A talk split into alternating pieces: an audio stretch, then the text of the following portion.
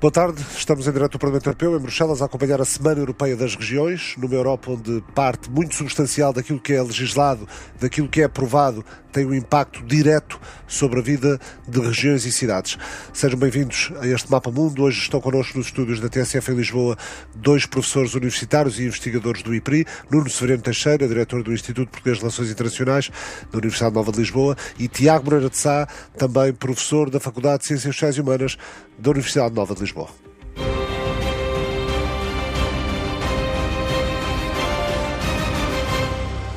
O tema proposto para o programa de hoje é o processo de destituição do presidente Donald Trump, um tema que pode abalar a política norte-americana, mas obviamente com impacto global, caso venha a verificar. Já vamos às questões sobre este tema, para já no Parlamento Europeu e porque aqui estamos, já agora a convite do Comitê das Regiões, no primeiro dia de trabalhos desta Semana Europeia das Regiões, ontem, segunda-feira, a autarca de Florença, Laura Sparavinha, na sessão de abertura desta Semana Europeia das Regiões, lançava uma espécie de mãos à obra para uma Europa social.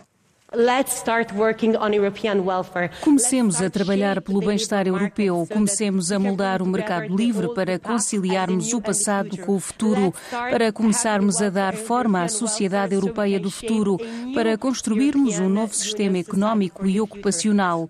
As políticas sociais são o único poder, a única coisa que nós, os políticos, podemos fazer para que as pessoas alcancem a justiça social to make people achieve social justice. A húngara Clara Dobrev, vice-presidente do Parlamento Europeu, encarregada das relações com o Comitê das Regiões e o Comitê Económico e Social Europeu, dizia que não vale a pena andar a tentar saber o que é que veio primeiro, se a galinha ou se o ovo.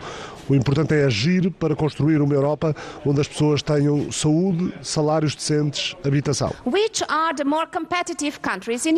Quais são os países mais competitivos da Europa? Aqueles onde as pessoas têm educação, qualificações, saúde e têm segurança nas suas vidas, o que significa que têm um salário normal e habitação decente. Estes são os países mais competitivos e, claro, que podemos começar a falar da galinha e do ovo que vem primeiro, mas a verdade é que nós todos temos de intervir e construir o segundo pilar da solidariedade. Isso para mim significa Europa social. Karl-Heinz Lambert, o presidente do Comitê das Regiões, chamou a atenção para a importância também em número dos eleitos locais na União Europeia. Temos um presidente do Conselho Europeu, temos uma presidente da Comissão Europeia, temos 761 eurodeputados, temos 10 mil deputados eleitos nos Parlamentos Nacionais, mas temos a trabalhar todos os dias um milhão de eleitos regionais e locais. Num tempo marcado pelas alterações climáticas, o presidente da Comunidade Autónoma de Múrcia, Espanha, veio falar das recentes chuvas na região, um temporal sem precedentes na história local, e não faltou, claro, o pedido de ajuda eh, feito por Fernando López Mirás para que seja ativado o Fundo de Solidariedade Europeu. Como já disse, tema forte deste mapa mundo, o processo de destituição do presidente Trump.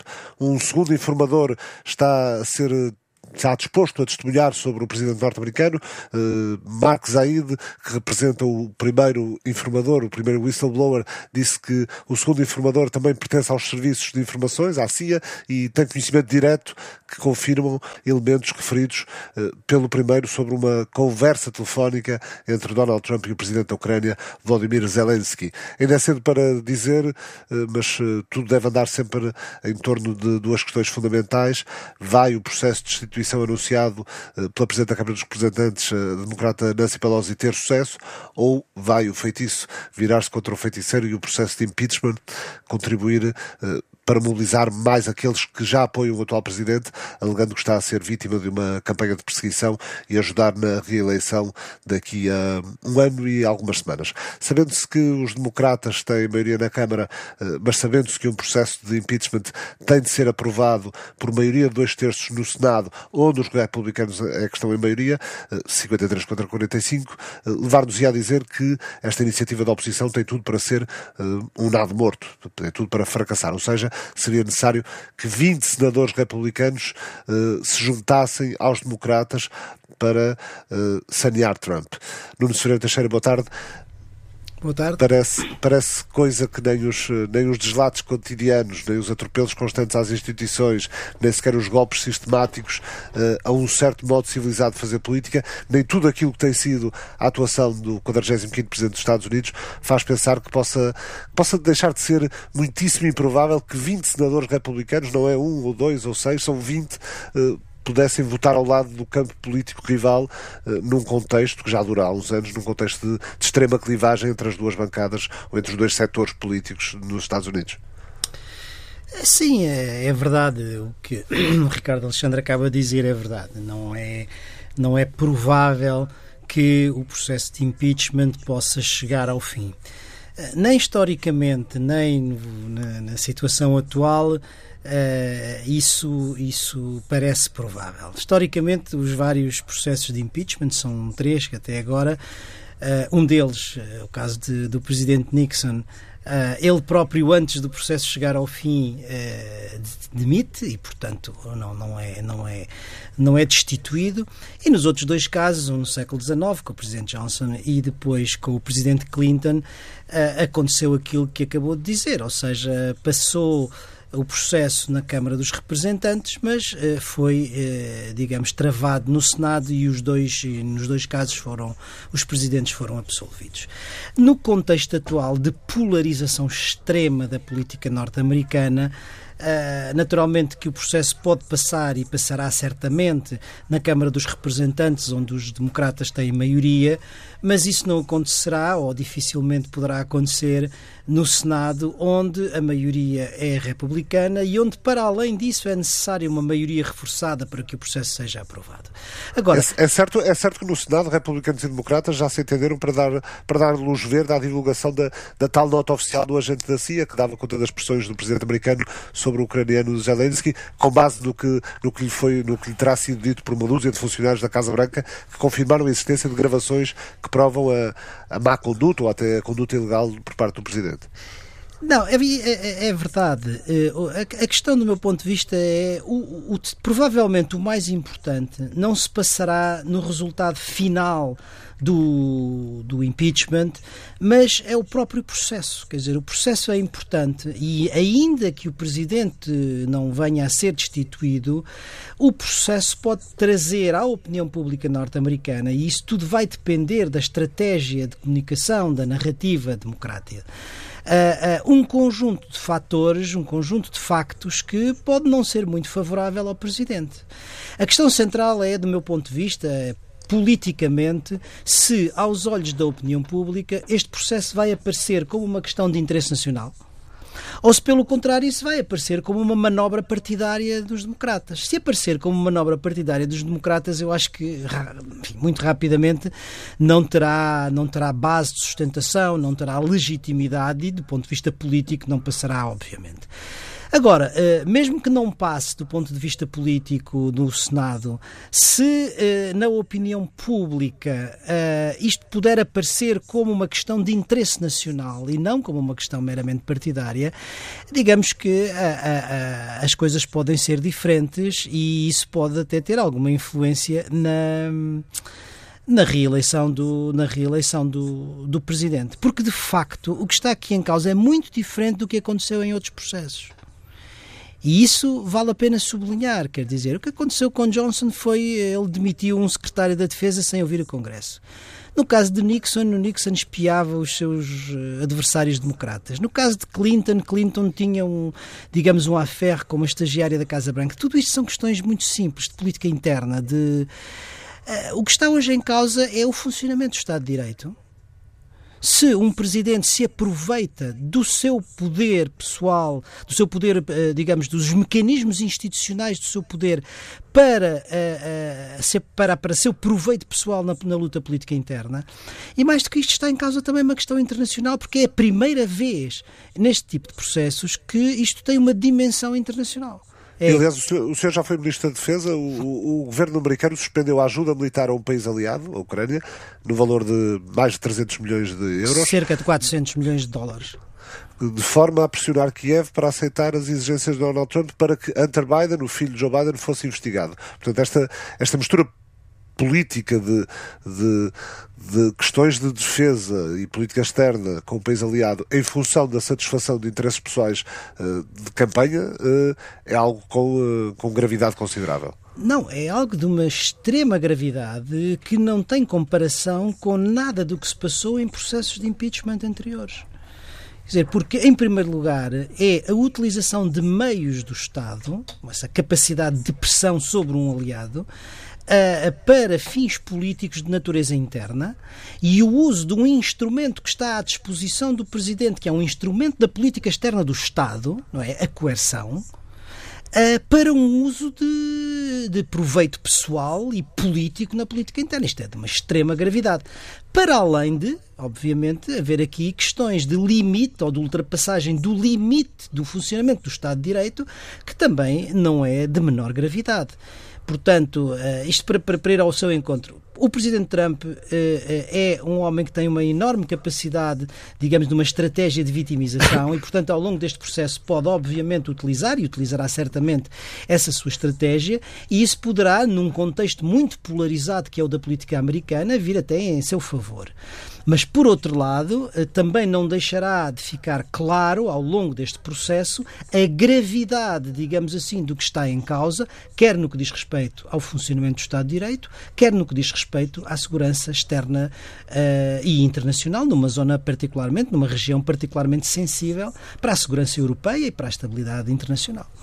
É verdade, Tiago Moreira de Sá, boa tarde, que Donald Trump tem um jeito especial em atirar achas para a própria fogueira, quando a questão que motivou o processo foi a pressão sobre a Ucrânia para que investigasse os negócios do filho do ex-vice-presidente e potencial uh, rival democrata para 2020, Joe Biden, uh, eis que Trump vem dizer que o governo chinês também deveria fazer o mesmo uh, se quer ter um bom acordo comercial com os Estados Unidos. Portanto, o, o presidente Donald Trump não perde a oportunidade de tentar tentar repetir aquilo que considera ser uma, uma receita eficiente, provavelmente. Boa tarde. Eu acho que, sobretudo, quer banalizar o assunto. A questão da China, por a China ao barulho, foi para banalizar o assunto da Ucrânia. E a Austrália. E a Austrália. E a Austrália. Parecendo que é uma coisa normal. Eu acho que há aqui três dimensões em jogo. A primeira dimensão tem a ver com o processo de impeachment propriamente dito e, tem que se provar que ele de facto cometeu os crimes previstos na Constituição para destituir um presidente. Traição, o suborno ou outros crimes graves, crimes e delitos graves. E esta terceira é que dá para várias coisas, inclusive para o que estamos aqui a falar, embora os democratas acusem de traição em segurança nacional, é essa a expressão que usam. Depois há uma questão da batalha pela presidência. Vamos, estamos em período pré-eleitoral, vamos ter eleições para o ano. E há uma batalha pela Casa Branca entre republicanos e democratas e a questão é saber, podemos lá ir, quem é que ganha mais com isto eh, na batalha pela presidência. E há um outro aspecto, tem sido menos falado, que é a batalha pela maioria na Câmara dos Representantes e no Senado. Eh, saber se os democratas conservam, conservam a maioria na Câmara dos Representantes ou não e se os republicanos conservam ou não a maioria no Senado. Eu acho que da parte da Nancy Pelosi e dos democratas há também uma tentativa de comprometer os senadores republicanos obrigando-os a definir-se nesta questão para tentar, no mínimo, conseguir recuperar a maioria, recuperar isto é, neste caso ganhar a maioria no Senado virando, eh, acabando com a maioria republicana. Portanto, eu acho que há aqui várias coisas em jogo. Quanto a quem, quem ganha quem perde, é muito difícil dizer, porque o que nós sabemos pelas sondagens é que, como há uma grande polarização, como dizia o Nuno, os republicanos são maioritariamente, esmagadoramente contra o, a destituição, os democratas são maioritariamente, ou esmagadoramente a favor da destituição. Agora, uma coisa que nós sabemos, isto não tem a ver, obviamente, com o processo em si, que que, é muito grave e tem que ir a ser analisado até ao fim, é que perdem os Estados Unidos da América, perdem do ponto de vista interno, porque ainda vai radicalizar mais a polarização da sociedade e da política norte-americana, e ao nível externo, um enfraquecimento internacional dos Estados Unidos da América. Os países adversários estão a olhar para isto e, e a tirar as devidas notas, não é? Não vos parece que o, que o Partido Democrata deixou passar ao lado a possibilidade de um processo de destituição relacionado com as ligações à Rússia e que agora este surge muito mais em função do calendário eleitoral? Eh, há uma diferença substancial, creio eu, eh, eh, em relação ao primeiro processo da Rússia e, em particular, à reação que os democratas tiveram relativamente ao relatório Mueller e esta, e esta situação agora da, da, da Ucrânia. Se olharmos para a posição do Partido Democrata eh, durante o primeiro caso da, da Rússia e, sobretudo, a reação ao relatório Mueller, eh, o Partido Democrático dividiu, o Partido Democrata dividiu-se extraordinariamente e, digamos, a ala mais radical era a favor da abertura do processo de impeachment, enquanto que a ala mais moderada, e em particular a Speaker Nancy Pelosi, eh, fez tudo para que não fosse aberto o processo de impeachment. Uh, o que estava em causa aqui neste caso, uh, neste primeiro caso, é, era uma questão em que o presidente Trump não era diretamente envolvido, ou seja, ele era indiretamente envolvido, porque o que estava em causa era, digamos, os esforços ou as iniciativas, os movimentos da, da, da Rússia para alterar, eh, modificar, eh, influenciar o processo eleitoral norte-americano a favor do presidente Trump. Mas o presidente Trump não estava diretamente envolvido. Em que é que ele estava mais ou menos envolvido? Era no processo de obstrução à justiça, ou seja, nas suas iniciativas para dificultar ou até para ir tornar impossível as investigações do procurador Robert Mueller. Mas, mas ele não era o protagonista do processo. Neste caso, que é simples e rápido, ele é o centro do processo, ele é o protagonista do processo. É ele que, num, ele próprio, ele presidente, que, num telefonema ao seu homólogo ucraniano, toma a iniciativa de uh, uh, pedir esse favor, entre aspas, de caucionar uh, a ajuda americana e a cooperação americana para com a Ucrânia à, à, à realização desse favor, que era nada mais nada menos do que uh, ajudar ao esclarecimento desse caso que envolvia o seu mais direto rival na, na, na, corrida à Casa Branca. Portanto, quer dizer, ele aqui é o centro do processo, ele é o protagonista e isso fez a diferença no, no interior do Partido Democrata, porque praticamente todos o Partido Democrata esteve, neste segundo caso, a favor da abertura do inquérito para o processo de impeachment. Se a memória me não falha, são 235 uh, membros do, do Partido Democrático e desses 235, 220 23 estiveram a favor e por isso foi muito difícil à Nancy Pelosi, portanto à, à Speaker, a, a travar esse processo na, no Partido Democrata. Tiago Moreira de Sabas, sabendo-se que, que, praticamente desde, desde os primeiros tempos após a eleição de Donald Trump, que circulavam uh, rumores, notícias de, de que o Partido Democrata, por este ou por aquele motivo, poderia avançar com o processo de impeachment. E isso nunca foi acontecendo. Uh, o professor Nuno Severino Teixeira já aqui uh, fez questão de distinguir as situações e provar que esta situação é, uhum. é, é, realmente diferente. Mas, de algum, de algum modo, os, os, democratas não banalizaram o processo de impeachment. Ou seja, já, se, já sabia que mais tarde ou mais cedo iam tentar, só não sabia era quando. Eu Isto em termos de, de impacto na opinião pública. Sim, eu concordo com, a, com, com, o que disse o Nuno. Os casos são substancialmente diferentes, pelas razões que o Nuno explicou. Agora, na percepção da opinião pública, que não tem esta noção, as, o, parecem relativamente juntos, e, pelo menos e o Trump tentará fazer passar dessa maneira. E parece que há, desde o início, um, o Trump usará a expressão caça às bruxas, é a que ele tem usado, mas digamos, na opinião pública em geral, eu acho que há a percepção de que desde o início há uma tentativa de destituição do Presidente.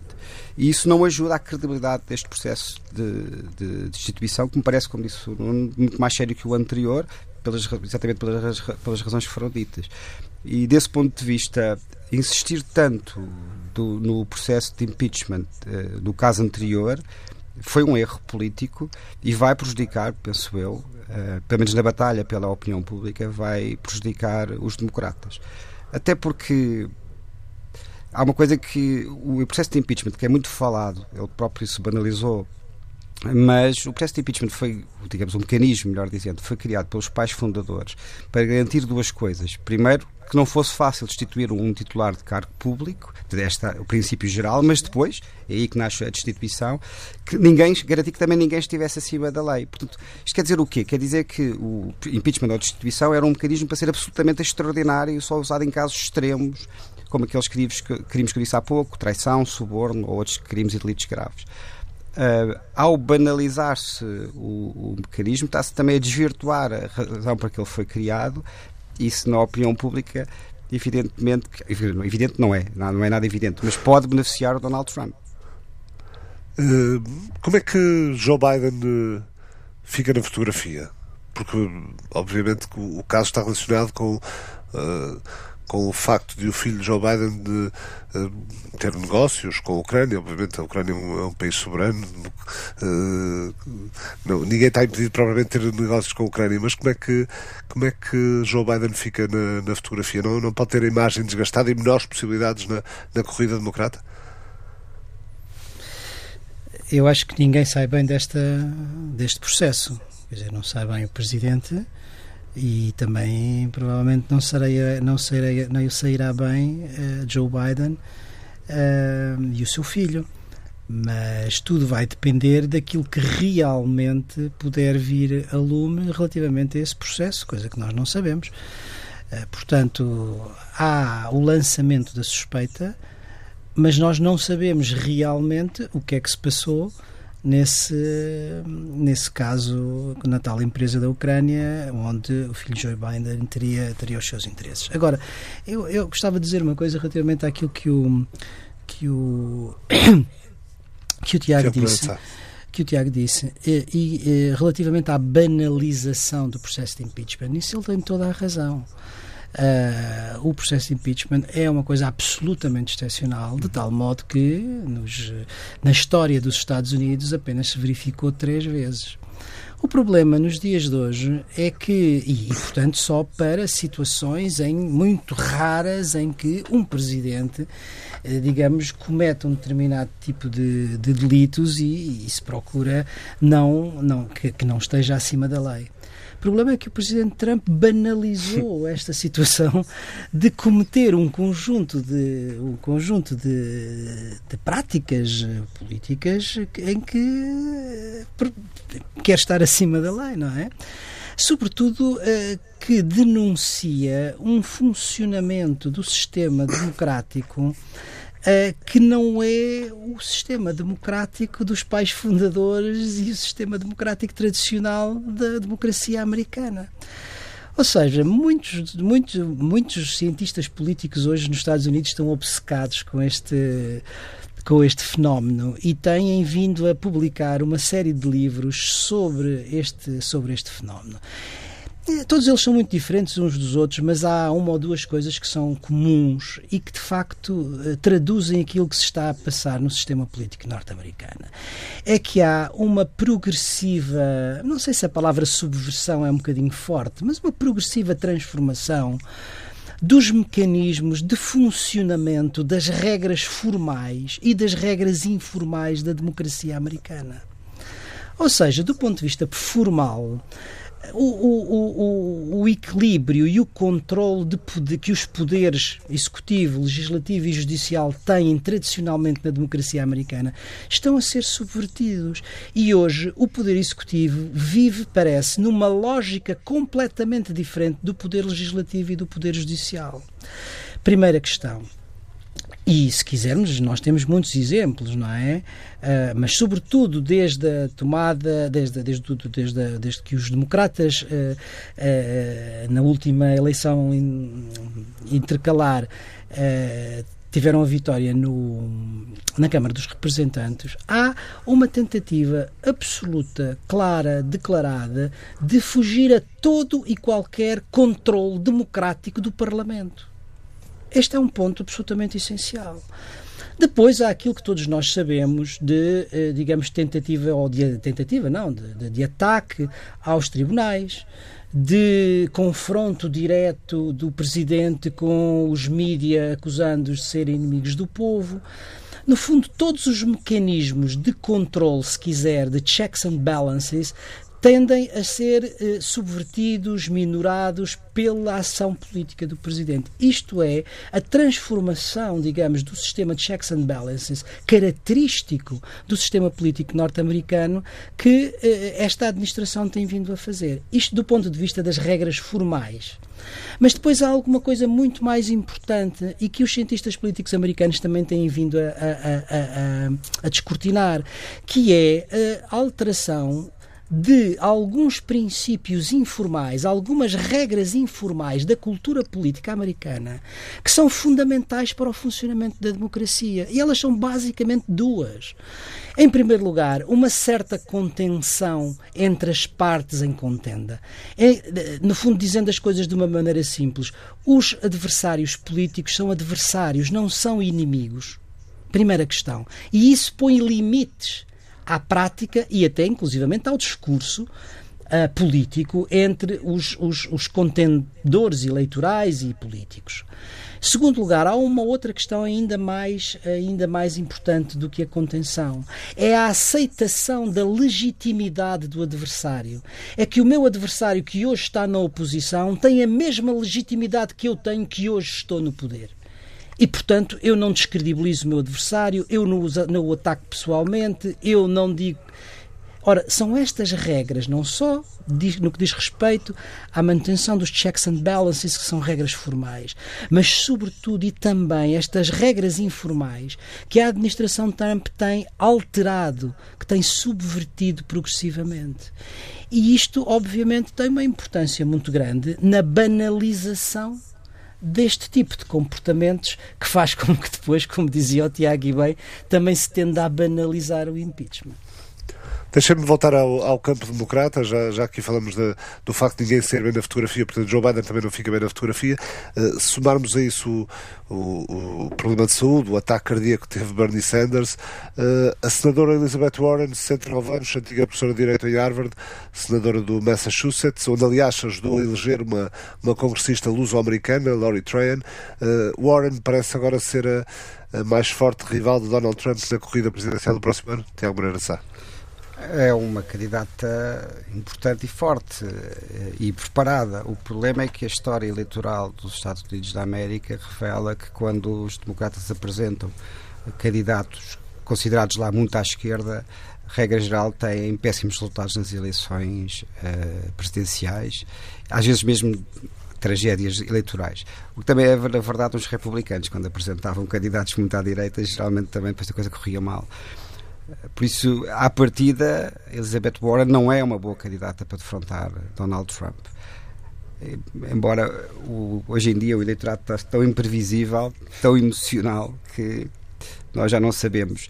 Mas a regra, e vamos, temos que funcionar de acordo com aquilo que a história e enfim, os estudos nos revelam, nos mostram, é que o melhor candidato democrata para defrontar Donald Trump é um candidato uh, do, do, centro, da parte do partido mais ao centro. E desse ponto... ou, seja, ou seja, aí Joe, Joe Biden vale por ser. Uh, sabemos também que, que há bastante conservadorismo, no, principalmente do lado do republicano. Joe Biden vale por ser homem, branco e conservador entre os democratas? E moderado. Joe Biden seria teoricamente o melhor candidato. Uh, por essas razões todas e por uma outra coisa que eu acho que é bastante importante, é que ele apresentou como contraponto a uma espécie de nacionalismo mau, nacionalismo fechado, ressentido um, do Donald Trump, um nacionalismo bom, um nacionalismo aberto, cosmopolita, uh, integrador, confiante, confiante no, no futuro da América para todos, mas também confiante no papel mundial, internacional da América e desse ponto de vista tinha uma proposta alternativa pela positiva, nacionalista, mas pela positiva e benigna ao nacionalismo uh, chamado nativista do Donald Trump. Agora tem um, dois problemas. O primeiro problema, que se quer quer não é a idade. Acho que o facto de ter quase 80 anos uh, não ajuda. E o segundo problema é que, como falámos há pouco, está tão polarizado, a política norte-americana está tão polarizada não é só nos Estados Unidos, mas estamos a falar dos Estados Unidos, que os, os moderados cada vez têm menos espaço. Uh, corre o risco de tornar-se um bocadinho os dinossauros, e sabemos que os dinossauros se extinguiram, não é? E, e essas duas coisas jogam contra ele. Já não serão uh, 30 como chegaram a ser, mas serão meia dúzia, ou se calhar um pouco mais, os, os pré-candidatos. Eh, para já, nos debates ainda estão a aparecer entre 10 a 12, mas quando, quando chegarmos perto da, da, da convenção, creio que no Wisconsin, no próximo ano, os, os democratas, eh, os candidatos democratas eh, ainda serão alguns vai ser uma convenção muito mais interessante que a do lado republicano. Também prevê que do lado republicano ainda possa haver gente que queira disputar a nomeação a Donald Trump. Bem, gente há, até já houve um que avançou. Não Mas parece com, que tenha significa... com, séria, com sérias possibilidades. Pois, é isso que Ou com dizer. algumas, pelo menos. Eu, eu percebi, eu percebi. Uh, não, isso não, não me parece. Aliás, a tradição é que não há, quando o, quando o incumbente se recandidata, não haja séria oposição. Do lado dos democratas, há uma questão importante, que é, é importante que os democratas resolvam o mais cedo possível uh, as primárias, que não encoste, as primárias democratas não encostem à, eleição presidencial de novembro, porque, como sabemos, as primárias obrigam os candidatos todos a chegar-se mais nos democratas à esquerda, nos republicanos à direita, e depois, colar muito à eleição presidencial, têm menos tempo para se recentrar. E sabemos, mais uma vez, que é ao centro uh, que se ganham as eleições. Isso já aconteceu no passado.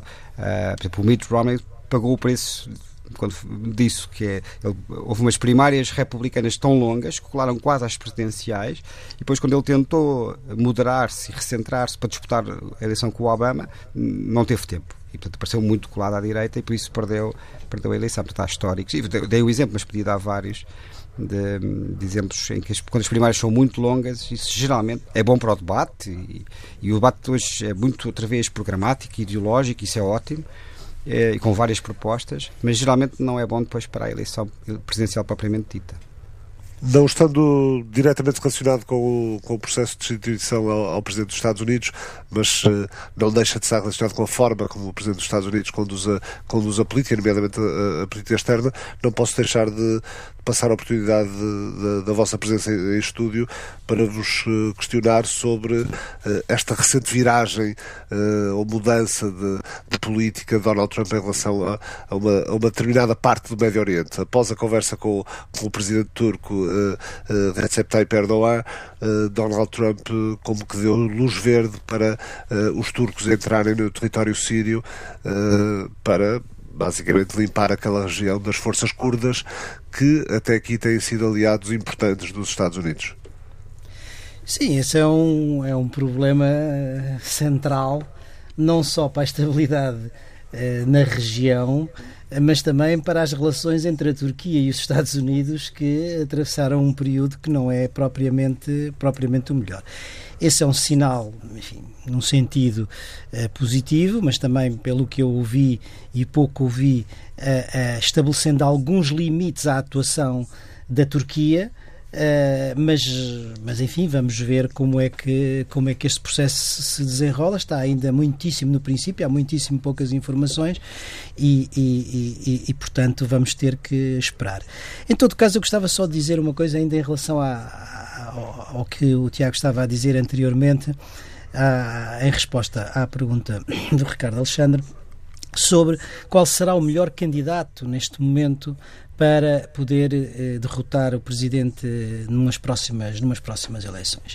Primeiro, não creio, e é essa a tradição, que haja no campo republicano hoje em dia alternativa ou que o Partido Republicano esteja disposto a arriscar numa uma outra alternativa com um presidente em funções e que tem, enfim, taxas de, de aprovação eh, no seu campo eh, eh, eleitoral que são, que são elevadas. Segundo, do lado dos democratas, a, questão põe-se justamente qual é o melhor perfil. É um perfil ao centro ou é um perfil uh, mais radical à esquerda, uh, como seria, por exemplo, de Bernie Sanders ou, ou Elizabeth Warren ou, e, ou até uh, Kamala Harris, da Califórnia? Eu creio que há aqui uma contradição neste momento muito difícil de resolver na dinâmica política norte-americana. Porquê?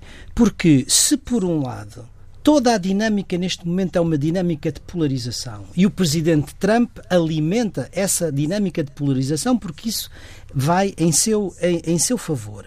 E, portanto, isso levaria a ter um candidato mais polarizado à esquerda e com um discurso mais, uh, uh, mais radical. Na verdade, uh, esse candidato mais à esquerda, mais radical, pode afastar o eleitorado do centro que naturalmente precisaria ou se reveria com maior facilidade num candidato como Joe Biden, mais moderado, mais central. Uh, e, e, portanto, uh, uh, esse poderia ser uma forma de atrair eleitores do centro que levassem à derrota do, enfim, da, à não reeleição do Presidente Trump. Mas, de facto, num regime ou num, numa lógica de polarização, esta situação também é difícil. Portanto, há aqui uma, uma contradição na dinâmica política norte-americana que torna muito difícil a escolha. Se me pergunta a mim, mas eu não sou eleitor norte-americano, se me pergunta a mim o que é que eu penso que era melhor para os Estados Unidos e era melhor para o mundo, eu era um, um, um candidato ao centro porque, em primeiro lugar, aquilo de que os Estados Unidos precisam neste momento são de reformas internas bastante profundas em setores muito importantes da vida política e económica interna americana, que só pode fazer-se numa perspectiva, como eles dizem, bipartisan, ou seja, com o acordo dos dois partidos. E, portanto, para reformas estruturais que os Estados Unidos precisam neste momento, isso era importante, como também era importante para a posição internacional dos Estados Unidos. Porque, digamos, esta política um pouco de isolacionismo transacional, vamos dizer, passa esta expressão deste palavrão, mas quer dizer, esta forma com que o presidente Trump está a gerir as suas coisas, a sua política externa, digamos, de, de retração, de retraimento, de regresso ao primado da política interna, de recusa da hegemonia internacional, uh, também isso, e portanto, com, com o que isso significa de crise da ordem, da ordem internacional liberal, uh, também desse ponto de vista podia ser importante não só para os Estados Unidos, mas também para a estabilidade internacional. Mas eu não sou, não sou eleitor norte-americano, portanto não conto. Em relação à a questão da, da, da Turquia e da Síria, eu queria dizer duas ou três coisas. A primeira é que o papel do, do Trump não é fácil, no sentido em que ele tem que gerir um retraimento estratégico, aliás, já vinha de trás do Obama, mesmo do final do George W. Bush, e não é fácil gerir retraimento estratégico, neste caso o retraimento estratégico bastante acentuado no Médio Oriente. Em segundo lugar, ele é eleito também para, eh, para resolver de uma vez por todas a questão do Iraque, essa já estava mais encaminhada, eh, a guerra do Afeganistão e também um, um envolvimento, certo envolvimento na questão da Síria. Depois também tem que reparar as relações com a Turquia. Uma das coisas graves que hoje em dia se passa é a relação entre Estados Unidos, uma parte da Europa e a Turquia, e a aproximação entre a Turquia e a, e a Rússia. Agora, dito isto, uh, eu acho que é um erro a, decisão do Donald Trump de, alguma maneira, dar luz verde, deixar cair desta maneira os seus aliados curdos, porque não, se, não é possível fazer uma aliança com os curdos para combater o Estado Islâmico e depois, de um dia para o outro, deixá-los cair. Uh, se um país deixa cair os seus aliados desta maneira. Não é só deixar cair, é quase entregá-los é, exatamente. na boca do lobo, não é? Acho que a expressão entregá-los na boca do lobo não é uma má expressão. Se deixa cair os aliados assim, então é muito difícil o dia seguinte ter aliados e ter bons aliados. Isto também é um, um sinal para os restantes aliados dos Estados Unidos. E se há uma coisa que nós aprendemos a estudar é que os retraimentos estratégicos têm que ser feitos com reforço das alianças, até para que o retraimento estratégico não signifique vazios que depois outros, os adversários, vão ocupar. Como é que é possível fazer? É com os aliados uh, regionais. Agora, isto é um sinal. Agora, eu reconheço que há aqui questões que têm que ser tratadas e uma delas tem a ver com a relação com a Turquia. Mas era preciso uma negociação e nós, pelo que sabemos, pode ser que as informações ainda venham a sair. A única coisa é, como disse o Nuno, o Presidente Donald Trump estabeleceu limites à, à intervenção militar turca, dizendo que haveria sanções se eles ultrapassassem esses limites. Parece-me pouco. Mas eu não fico espantado com, apesar de tudo, com essa, com essa atitude, porque quer dizer, eh, em outros campos e com aliados bastante mais importantes, uh, digamos, a credibilidade da. Por exemplo, a União Europeia? União Europeia e até no interior da, da Aliança Atlântica, não é? Quer dizer, eh, embora sejam coisas completamente diferentes, são situações completamente diferentes, mas do ponto de vista da atitude da, da confiança, que é o, o elemento central para uma para uma para o estabelecimento de uma aliança, a, eh, a credibilidade da aliança depende da confiança entre os aliados. Eh, nós europeus já temos um pouco essa essa experiência tanto no campo da União Europeia como no campo da NATO, não é? Portanto, são coisas diferentes, mas a atitude do ponto de vista, uh, digamos, da, da, da, da, psicológica é, é, bastante, bastante semelhante, não é? Nuno. Teixeira, Tiago Moreira de Sá, muito obrigado por terem estado aí nos estúdios da TSF em Lisboa. Obrigado. Aqui no Parlamento Europeu agradeço também uh, a agilização de, de processos uh, para, para estarmos aqui em estúdio. Agradeço às pessoas do Comitê das Regiões. O Mapa Mundo volta na próxima semana. Boa tarde.